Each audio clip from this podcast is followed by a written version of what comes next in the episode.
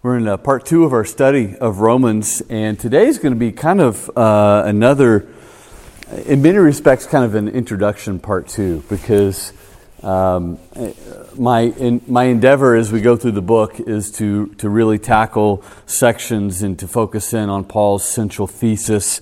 Uh, but today, in these first 17 verses, you kind of get an assortment of things thrown out uh, as, he's, as he's laying the groundwork for what's to come in the rest of the chapter. So, um, once I got into this, I decided to drop anchor at verse 17 instead of uh, continuing on through the end of chapter 1.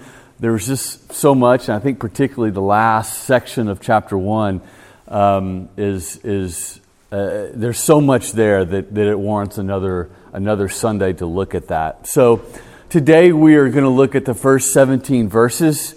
And um, essentially, our outline for today is uh, I'm going to start with some brief review of last week. Uh, we're going to look at then how Paul lays the groundwork for who he is as an apostle and why he's writing. And um, then he sets his personal agenda and affirms his love for them. And uh, then he gives his, uh, the, the central thesis of the letter. And um, so that's kind of just going to guide our, our four kind of main areas of focus this morning. So, as always, um, if you've got questions about what Paul says, about what we're talking about, just let me know and uh, we'll pause and, and, have some discussion. But uh, just to briefly review what we talked about last week, um, our goal is a chapter by chapter study to, to really grasp the central message of the book. We're not going to be able to dive into every little detail, but we want to get as I love to say, the big picture here. Um, why are we doing this study? I argued last week that Romans is the nearest thing to a systematic theology in Scripture. Um, I, I argue that it is perhaps the key to interpreting the rest of Scripture. And um, really, uh, that comes out in the central message of Romans, which is the gospel, Jew and Gentile relations specifically. But it comes out in the inclusio that's um, at the beginning and the end of the book. Um, that supports uh, not only the gospel being the central message of Romans, but it supports um, um it supports what I just argued that, that Romans is perhaps the key to interpreting, to rightly interpreting the rest of Scripture. Who remembers what an inclusio is? Mary? It's like an opening statement at the beginning of the chapter of the book and then a closing one that Paul actually writes himself. Yes, yeah. Bookends, opening and closing. And the opening and the closing not only reveal this is my point, this is what I'm talking about, uh, but, but it also um, it, it, gives us a key to rightly interpreting what's in the middle. So um, that inclusio that we looked at um, tells us that the letter reveals, explains the gospel that was present but hidden in the Old Testament and now fully revealed in light of the new. And so that's why Romans is, as I called it, a systematic theology, a summary of the gospel. It's a summary of what the scriptures teach from Old Testament to New Testament. Paul is saying, the reason I'm writing, what I'm explaining to you, is what the Old Testament teaches and what has now come to fulfillment in Christ. That's what Romans is about. Mark?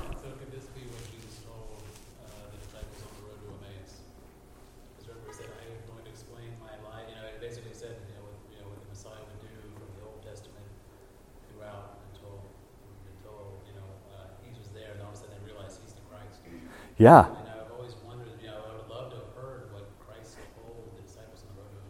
Yeah. Yeah, uh, absolutely. Um, beginning with Moses and the prophets, he interpreted them everything from the Old Testament that spoke of him. And I think the answer to your, your last question there, what, what did he tell him? Um, the, the, the Gospel of Luke was also uh, authored by the, the Acts of the Apostles. Um, Luke Luke is the one who wrote both books, Luke and Acts. And I think I think there's some clues in Acts that tell us basically we see the sermons of the apostles, kind of insight into what Jesus taught them on the road to Emmaus. Not the specifics, of course, which we'd have loved to have been there, but in general, we see that in, in practice. And yes, absolutely, Romans is, is another example of that. Um, and remember as well that the kind of the purpose and the goal that Paul writes. We saw to bring about the obedience of faith, he writes in the beginning, and of course in the end as well, to bring about the obedience of faith. Um, he writes with that end in mind, and our study must be with this end in mind as well. We're going to get to this in, in, in, in a few moments when we get to verse 16 and 17. Um, but he, but he writes to reveal the gospel so that the gospel takes root in the hearts and lives of God's people, which brings about obedience to God, love for God, living in light of the gospel.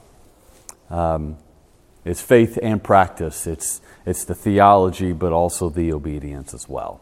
They go together. So um, that's what we covered last week as um, kind of intro to that, and you can find the sermon up on our website. Uh, the I'm sorry, the lesson up on our website if you want to hear that in more detail. But let's turn to Romans one uh, one through seven, and with these three sections that we're going to listen to, uh, that we're going to study, if I can just ask three people to find them and um, and to read them out loud for us um, at the beginning of our of each point here. But here, what we're getting is, is who Paul is, why he's writing, and, and, and he taps into the authority of the gospel that he's about to uh, proclaim. So, volunteer to read verses 1 1 through 7. Don't all volunteer at once. Mark, thank you.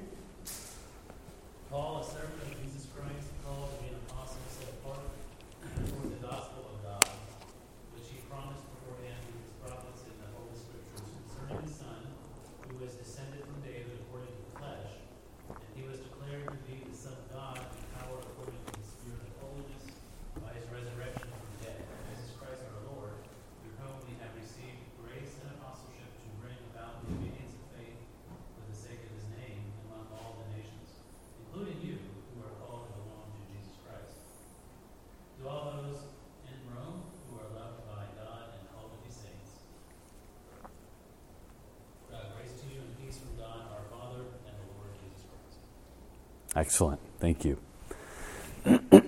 um, don't want to jump into everything that, um, you know, we, we looked at this section last week, so I'm not going to hit on everything here. Uh, but I, I, want, I do want you to notice a few uh, key details that, that serve, um, uh, uh they're important to, to understanding um, how Paul begins in chapter 1 and, and, of course, where he goes from there. Um, but, but we have this, of course, he, he starts with this, with this typical way. Um, I'm a servant of Christ. I'm called to be an apostle. I've been set apart for the gospel. Um, servant, the, the word here is doulos, and uh, I preached on this from Ephesians a few weeks ago, but um, the, the, the, meaning of the word is slave. It's not servant. Servant is somebody who's hired. Um, in, in the first century world, a doulos always had a master um, it, somebody who owned them. So, um, in, in, this sense, um, if, yeah, we can understand it as, as servant if we want to, or I mean, we can translate it as servant as we want to, but ultimately, um, he's, he's pinpointing the fact, he's emphasizing the fact that he has a master, uh, that there is a Lord over him, that he is acting um, in light of the fact that Christ is his master and Lord. That what he's doing, what he's writing, is, in, is, is um, a, manifestation of that. And, and this is brought out as well when it says called to be an apostle. An apostle was a sent one, right? You don't send yourself. An apostle is somebody who is sent by another. So he had this divine commission. Paul saying in this respect that um, th- this isn't just me. This isn't just a bright idea that I had. This isn't just me trying to impose my will on you, a congregation that I've never met. I'm a slave to Christ and I'm fulfilling the commission that He sent me to fulfill. And this is key as well when we emphasize the fact He says, I've been set apart for what? Been set apart for the gospel, the gospel of God. This is not my message. Again, this is not my bright idea. This is not just my interpretation of the Old Testament. If we think about this, um, what does what does the word gospel mean? I, I hope that you know this. I talk about this all the time. But like just just the word, what does the word gospel mean? Good news. Good news. Excellent.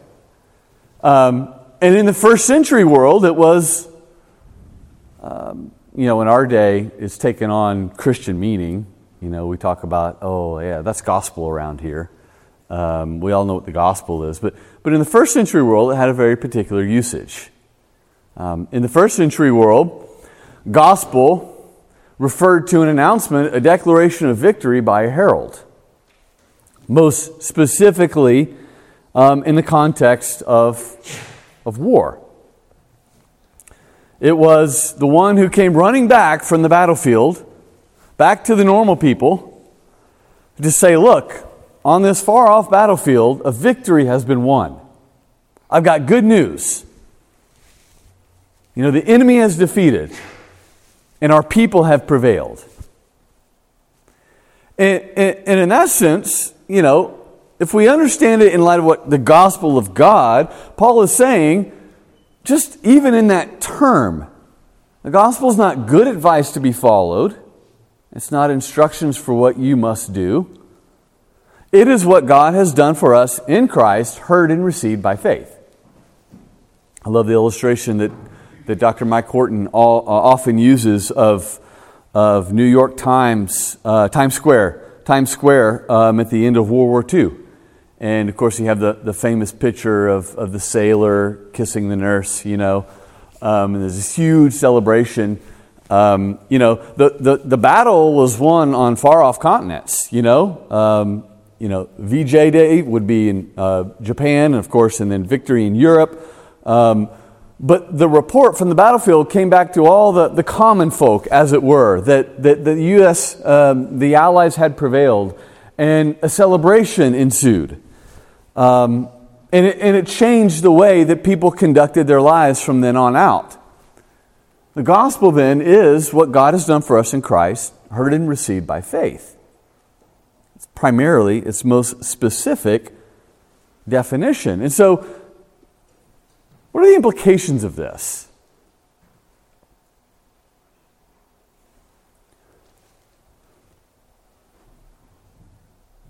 You know, I, mentioned before, it's not good advice, it's not good news to be followed, essentially, even though it does call for a response.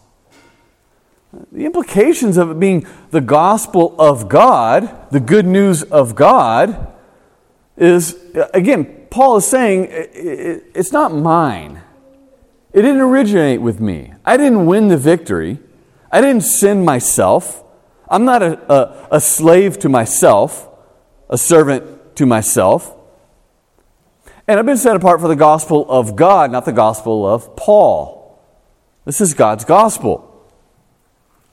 And, and, by implication, we ought to derive from that as well. We're not free to edit or refashion the gospel according to our own preferences.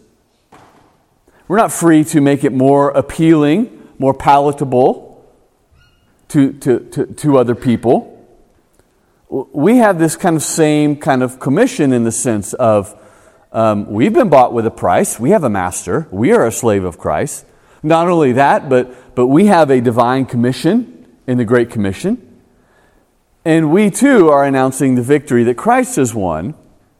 You know, not, not our, our own personal journey and victory over the demons in our own life, but what Christ has done.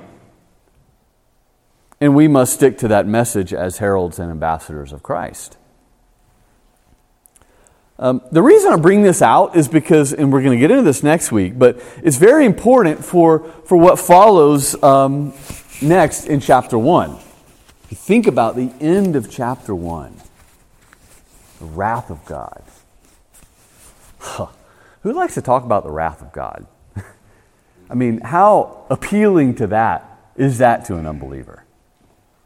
Um, think about um, uh, you know, the sins that he details in Romans chapter 1. Right? And the big one nowadays is homosexuality. And, you know, there, there are many Christians who are going to try to make that more palatable to an unbelieving world. What this should show us is that the sins there, um, even the way in which Paul begins to explain the gospel, um, it's not just Paul's opinion, as some people argue nowadays. Those lists of sins are just sins that Paul had an issue with or were popular in his day or the way that he starts the, explaining the gospel with the wrath of God. Uh, that was just his personal preference. We need to start with the love of God. And we can, we can learn a lot just by thinking about how Paul begins before he even gets to what is explained at the end of chapter 1. We can't explain the gospel, we can't proclaim the gospel without talking about sin and the wrath of God. So, how do we know then that this isn't just Paul's gospel?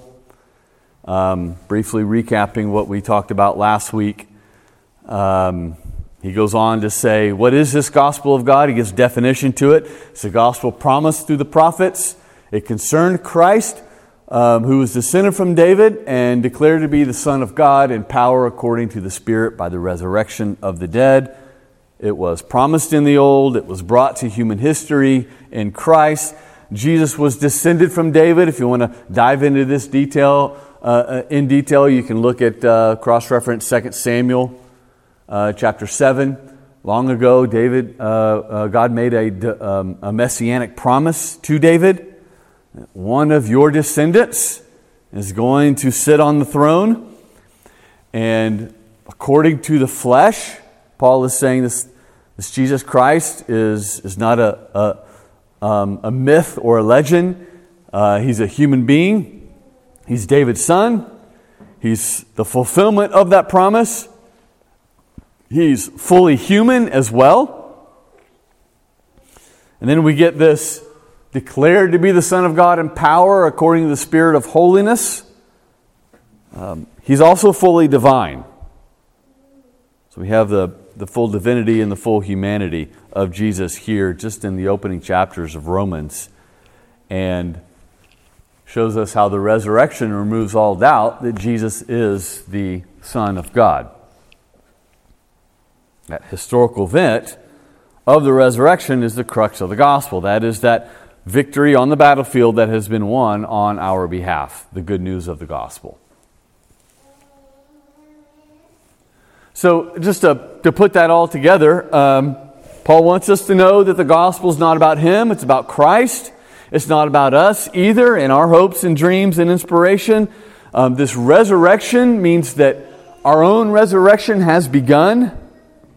To all those who um, uh, are loved by God and called to be saints, that's the effectual call. He's saying, even you, even though you're not connected to the Jewish people in the Old Testament, you have been called by God. You are in Christ Jesus. That resurrection and that new life has begun in you as well. Paul, then, as a, just simply a messenger, a divine herald who proclaims to us uh, that victory. And thus we can conclude what follows isn't just his opinion, it is the Old Testament gospel revealed in the New Testament in light of Christ. I kind of blitzed through that last section because we got to get going. But any uh, any questions on this these first seven verses?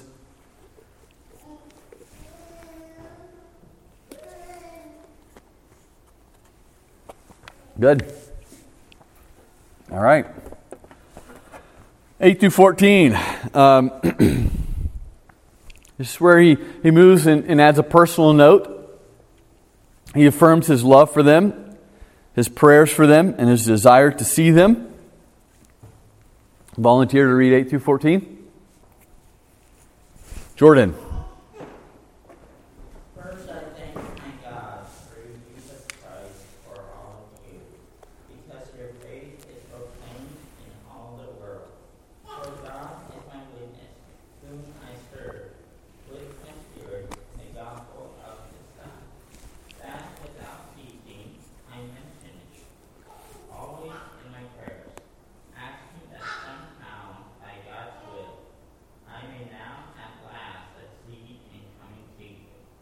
For I long to see you, that I may impart to you some spiritual gift to strengthen you. That is, that we may be mutually encouraged by each other's faith, both yours and mine.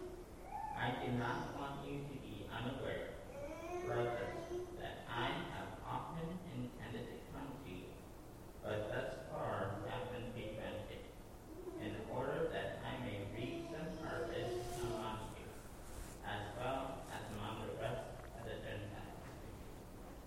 I am under obligation, both to Greeks and to barbarians, both to the wise and to the foolish.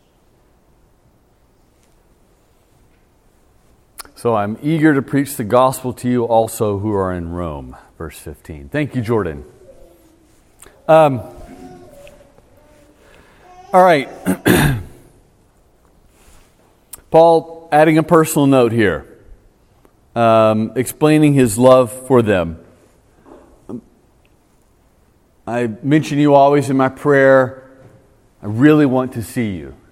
Uh, there, there is a personal note to that, but I think that also we can derive some. Uh, there's a theological um, uh, truth behind this as well. Um, here, uh, he exemplifies what it means to be a slave of Christ. Um, his calling is to serve people, to serve them by praying for them, to serve them by seeking to encourage them right? The, the anxieties and the burdens of his heart are not on his personal situation primarily, but upon the spiritual good of the people that he loves. And so he exemplifies the, the, the pastoral call, he exemplifies the, um, the, the slave of Christ, but, but I think he also exemplifies um, what the obedience of the faith looks like. It's a, it's a communal obedience. It is loving God and loving neighbor. He is concerned for them, and this spills over in prayers and desiring to encourage them.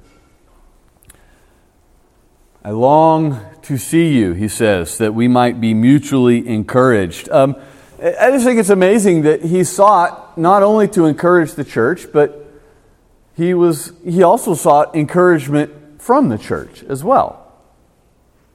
Paul's an apostle. You, you would think uh, this guy's got it all together. He's seen the Lord Jesus Christ, he's ascended to the third heaven. He's got gifts um, unlike anybody in the Roman church. But he even recognized, I need encouragement from you too. He's a humble man. Uh, he's a man that, that knows that uh, how God gives gifts to the church for the mutual strengthening of his people. And, and we, can learn, we can learn a lot from that. Everybody, in this sense, um, um, nobody is above this. Everyone um, in the body of Christ needs the body of Christ. And there is mutual encouragement um, in the fellowship of faith in one another. Pretty, pretty obvious truths, but it, it, it's cool how bring, uh, Paul brings it out um, even in the beginning of this letter. Um, you knew I was going to go there, okay? Right? But think about this in relation to our digital age and our online Zoom meetings. Um, you know, if Paul sought encouragement from other believers, how much more should we? Um, if Paul sought encouragement by seeing them face to face, how much more should we? Right? Um, I've argued before the assembly of God's people, it's an essential service. Uh, we did suspend services for a while, and, and you know, uh, what, did we, did we did that for like five weeks, I think. Um, you know, um, there is, uh, you know, um, in, in some sense, uh, I believe that was necessary for a time. There, there is, of course, um, sometimes good reasons for temporarily suspending services, but, but long term, we need each other. And we need to, uh, as he says here, to see one another so that we might impart spiritual gifts to strengthen one another and to be encouraged by each other's faith.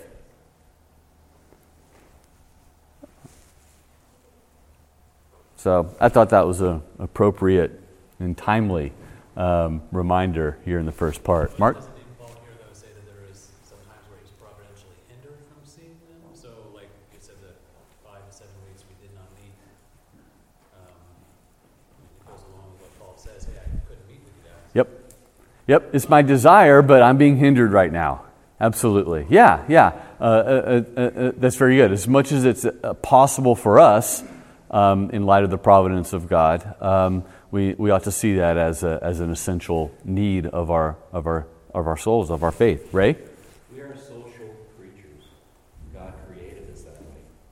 Long term separation from another person, especially someone you care about, uh, the saints in the church, as iron sharpens iron, one man sharpens another. Yeah. That is not the same.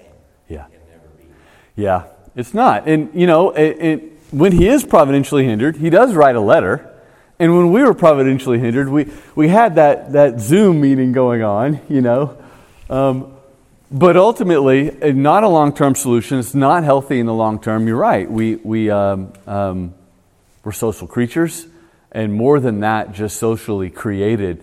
The body of Christ is, is socially formed. Uh, it's integral to the body itself, is the fact that, that we're communal. And um, uh, we all have various gifts and strength, uh, strengths and weaknesses that only the fellowship of God's people um, um, serves to sustain us and kind of balance us out in that respect. Very good. Mary? I was gonna ask, I've definitely heard a lot of people argue that you can get that encouragement and like share spiritual gifts and like achieve all of that with online church and with like the digital methods. And I kind of struggle to understand, like I know it to be true that coming to church physically is better, but like just the fact that there's like something missing doesn't seem like enough of a reason. I guess I struggle to understand why it is that it's better to be in person.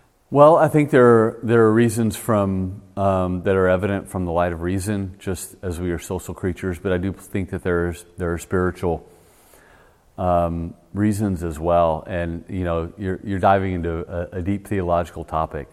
Um, but, um, you know, for example, we, we're physical creatures. The Lord gives us uh, real bread and real wine in the Lord's Supper. Um, you know, he could have just given us a metaphor. He could have just spoken to us. He just he could have communicated another way. But but there is there is spiritual vitality in the physical nature of eating bread and wine and drinking wine. There, there there's something there. Um, we talk about our faith, um, our our ultimate salvation. We have union with Christ right now. We have fellowship through the Spirit. Uh, we, are, we are one with Him. We sit and reign with Him. But ultimately, our, our, our final hope is to see Him face to face. Um, and, that is the Christian hope when, when, our, when our bodies are raised from the dead and we are actually in His very presence. Um, there, there's nothing more intimate than the union we have with Christ. The union we have with Him is more intimate than the, the, the union that a man and a woman enjoy in marriage. But that union still awaits the physical aspect of being in the presence of one another.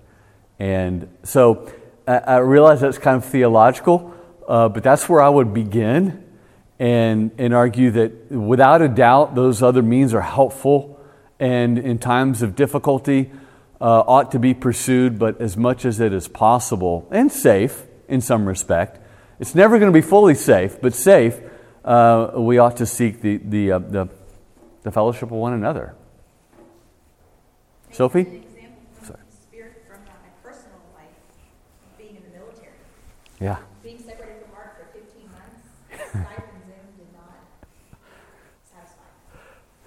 Yeah, uh, boy, that um, that's deployment has Yes. they make. Yep. Yep. Absolutely. Yeah. It's a good analogy. Sophie? Oh, yeah, I was just gonna add that, you know, the Bible commands us to encourage each other through song, and you can't do that over Zoom. Oh, that's good. Yeah. Well, coming to College did the whole sing. Okay. Doug? Going back to providentially hindered. Hmm, maybe Paul was providentially hindered so that he would have to write. And now we can read it, you know? Yeah. Hmm, yeah. So Yep. was maybe his way Paul to write to all the for our benefit later. Yeah, yeah, and I think maybe kind of piggybacking on that, um, if you think about our five weeks of, of Zoom meetings and not meeting um, corporately, um, you know, uh, one good thing that came out of that is for me and for many others, it really kind of um, highlighted in our lives, uh, our hearts' life, the importance of meeting together. And it, it served to kind of refresh that longing and appreciation for the, for the corporate body of Christ. Same with the Lord's Supper when we didn't observe the supper for a long time. That, that first time back, it was like, oh yeah, this is, a, this is not to be taken for granted. This is a special gift. And so, yeah, in God's providence, He used that to give us a book of Romans, and He uses times where we're not able to, to walk in these steps, uh, to do these things, uh, to, uh, to, to work good in our lives as well.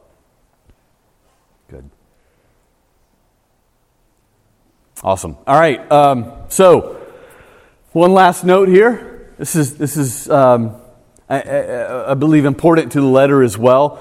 He, he concludes by saying, "I'm eager to preach the gospel to you also who are in Rome." And, and I want you to think about that statement. Think about it. Um, how is he going to encourage them? He's not coming together for game nights, right? Sorry, Hannah, you know?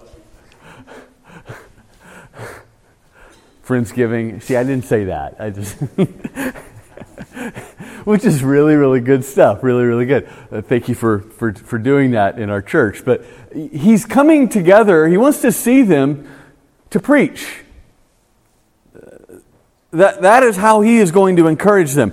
He recognizes that's his calling. He recognizes that's his gifts, his gift, and he recognizes that's what the church needs to be encouraged by me. Preaching. But also think about who does he want to preach the gospel to?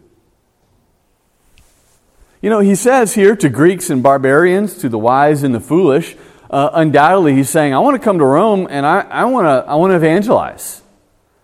Um, in, the, in, in, that sense. I, I want, you know, I want to spread the knowledge of the gospel. But he also says, I'm eager to preach the gospel to you. Think, think about that statement. He just said that he's writing to a church, they're called by God. They're saints. They're believers. They're part of the body of Christ. Um, don't let anyone tell you that preaching is outdated or that the gospel is only for unbelievers. He wants to preach the gospel to a bunch of people who already know the gospel. Um, it's really foundational to understanding um, Christian ministry the ministry of the word in the pulpit, the ministry of the church. The gospel is not just for unbelievers. Okay, now you're right with God. Now let's focus on the law and what, how you need to grow as a Christian. The gospel is for Christians. We continually need to be told we are justified by faith on the basis of Christ's merits. We continually need to be told all of the benefits the, um, uh, of sanctification, of redemption, of, of glorification, of justification, uh, because you know, as Luther said, I need to be told the gospel because I forget it every day. The Christian life is going, a process of going deeper and deeper into the gospel and drawing out those implications. And so he's saying, Look, I, I want to come preach the gospel to you, what you already know. And that's instructive for us as well.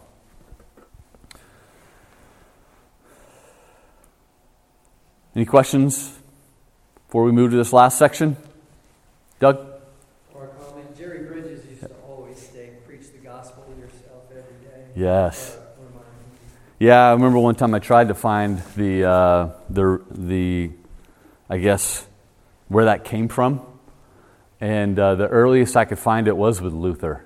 Um, I'm sure it, it predated him as well. Um, and he wouldn't use the word preach himself because to himself because sometimes you know. well, can you really preach to yourself? You need someone to preach to you. You can talk to yourself. Uh, but I, I think, you know, the, the point is well made. Um, yeah, every single day, um, you know, part of being faithful in the Christian life is doing less listening to ourselves and more talking to ourselves. And part of our talking to ourselves is reminding ourselves of the gospel every single day. Because everything around us um, calls that into question circumstances, difficulties, struggles with sin. Um, Satan uses that to, to uh, disrupt our hope and our confidence. And um, being grounded in the gospel means being familiar with it every single day. Ray? I was just thinking, look what happened um, during the Dark Ages. The gospel was basically non-existent as far as being preached. I'm always a why guy. So here's probably five, six hundred years, maybe more, actually more, maybe close to a thousand years, where the gospel was, for the most part, silent. It wasn't being preached everywhere until Luther and John Huss before him. Um, so my, my thought would be, why did God prolong that silence? What was, what was the purpose? And would it be the fact that maybe it made people hungry, they wanted to hear? Or, um, you know, that's how my brain works. So Yeah. I throw that out there. Yeah. Tough questions to, uh, to entertain when you think about the Dark Ages, for sure. But I think in many respects there were lights of the gospel here and there. And um, you know, even with all of the uh, uh, all of the traditions and the darkening by the Roman Catholic Church and the medieval Church, um, you know, there's still a prominent place given to the Word of God, and the Word of God carries its own power. Um, but yeah, uh, good thought. Well, let's conclude by this third and last section, um, which we get the thesis of the go- of the letter which is the essence, the power, and the scope of the gospel. Um, I've got like nine minutes, unfortunately, so I'm going to have to speed through some of this. Um, killer because this is the, the best section, but um, uh, I'll just read 16 and 17. For I am not ashamed of the gospel, for it is the power of God for salvation to everyone who believes, to the Jew first and also to the Greek. For in it, the righteousness of God is revealed from faith to faith, as it is written, the righteous shall live by faith. Um, what is so special about the gospel that Paul would want to preach it to people who already know it? Um, why does he emphasize it in the beginning of the letter and in the end of the letter and everything in between? Because, this is obvious, it is the power of God unto salvation. It doesn't just bring power, it is power. It is the power of God in this world. It is the power of God evident in this age. It is the means through which God frees sinners from bondage and raises them to new life.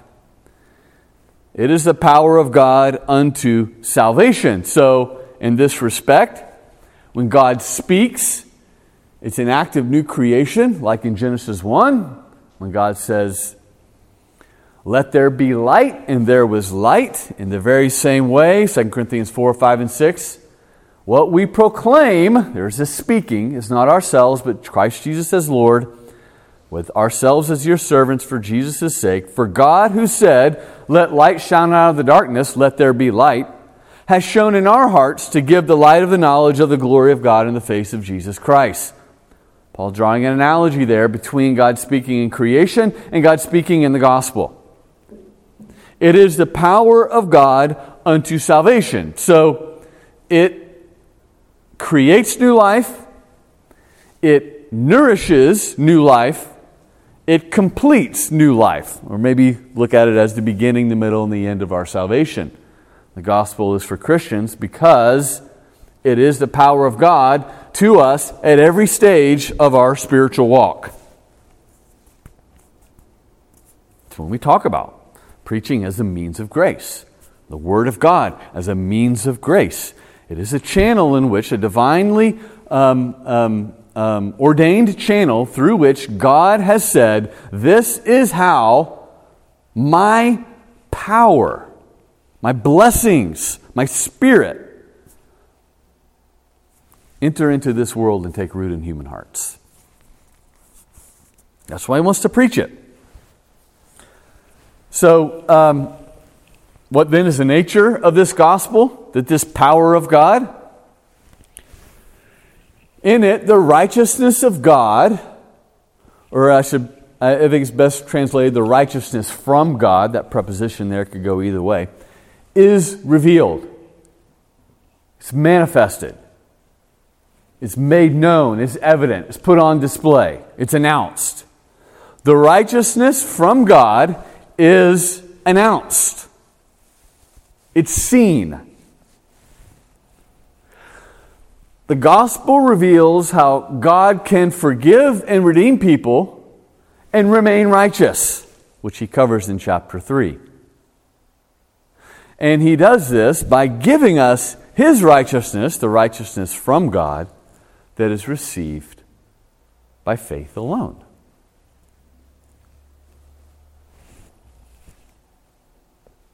That's why Paul uses this word from faith for faith. What does that mean? In light of what I just said. From faith for faith? The righteousness of God from faith for faith? Strengthening of faith. Say what? Strengthening of your faith. Yes, yes, that's part of it.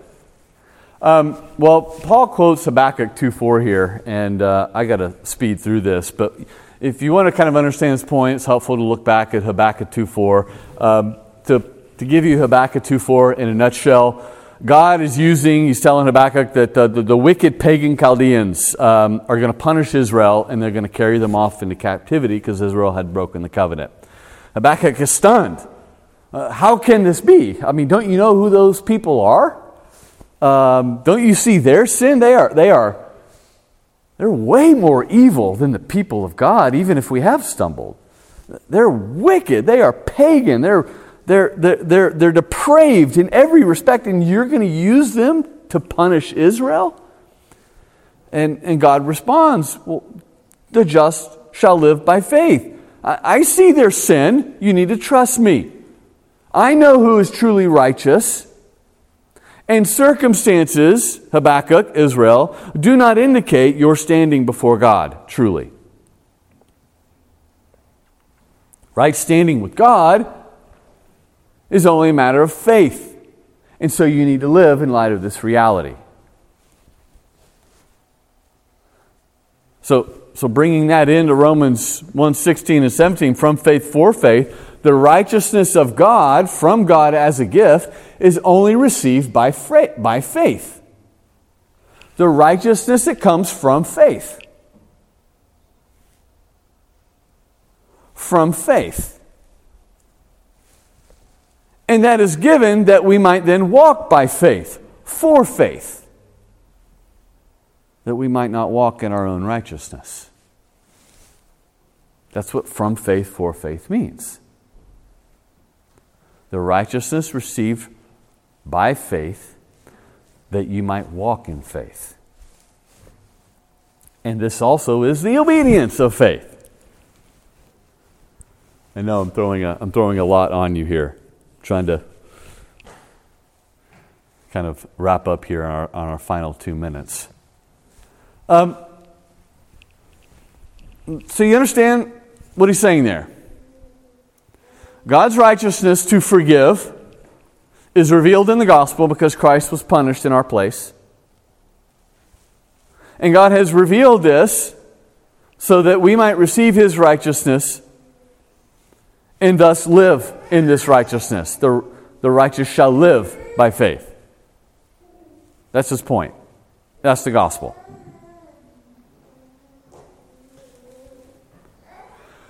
Uh, one last thing here. What does it mean I'm not ashamed of the gospel? Very important. He's not ashamed of the message. I would say as well, he's not ashamed of the means. The message of the cross is foolishness. Righteousness that comes by faith and not personal resolve or personal merit is, is, doesn't make any sense in the eyes of the world. The means by which is proclaimed a lowly servant, not in the powerful words of wisdom, not with signs and wonders and life transformations. This is what he's not ashamed of. And so I think in our day, you know, how, how is this still relevant in our day? Well, how much time do we have? the church can so easily become ashamed of the gospel. We become ashamed of, of, of, of how the gospel calls us to live righteously. Um, we become ashamed of how the gospel declares that we are depraved and, and, and dead in our sins outside of Christ. We become ashamed that um, the, the, this gospel is, is spread and unleashed in the world through the preaching of it. Uh, we, we, you know, all these ways that, that we are ashamed, we want to come up with better methods. We want to come up with better strategies. We want to come up with, with a better message. We want to um, make it more appealing. We want to seem cool in the eyes of the world. All of these things. Paul is saying, I'm not ashamed. I'm not ashamed. And so, um, with that, we got to bring this to a conclusion. Um, any final? Well, let me, let me do this first. Just to, to summarize everything here, what we saw today. If Paul was simply a, a slave of Christ, sent on the mission to his master, if he needed the encouragement of other believers, if he simply trusted in the power of the gospel to do its work, this has a lot to teach us in our day. Um, we are called to proclaim the message. We are called not to adapt it, but to do so boldly without being ashamed. And this gospel that we proclaim is the righteousness of God revealed. It is how that we walk by faith, and this righteousness from God, excuse me, from God for faith is, is what the next 15 and a half chapters ultimately expound. So, any final questions or comments? Uh, next week we'll be looking at that last section of Romans 1, the wrath of God. Any final words? Face to face, I couldn't help but think of that verse.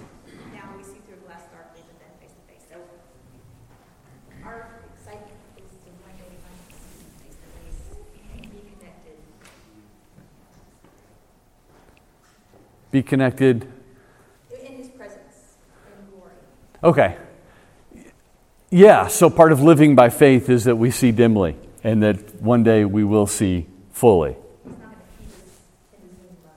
Yeah, yeah, exactly. And, um, and that's what Habakkuk was being told as well. Uh, you, you're seeing, you know, um, all hell break loose um, and God's people punished. But you've, you've got, you see through a, a dim glass now.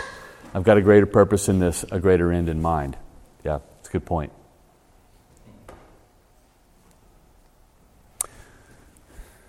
All right, sorry to speed through that last section. Um, I have a feeling that's going to be pretty common for us as we try to ca- tackle one chapter a week from here forward, right? But um, let's go ahead and close in prayer.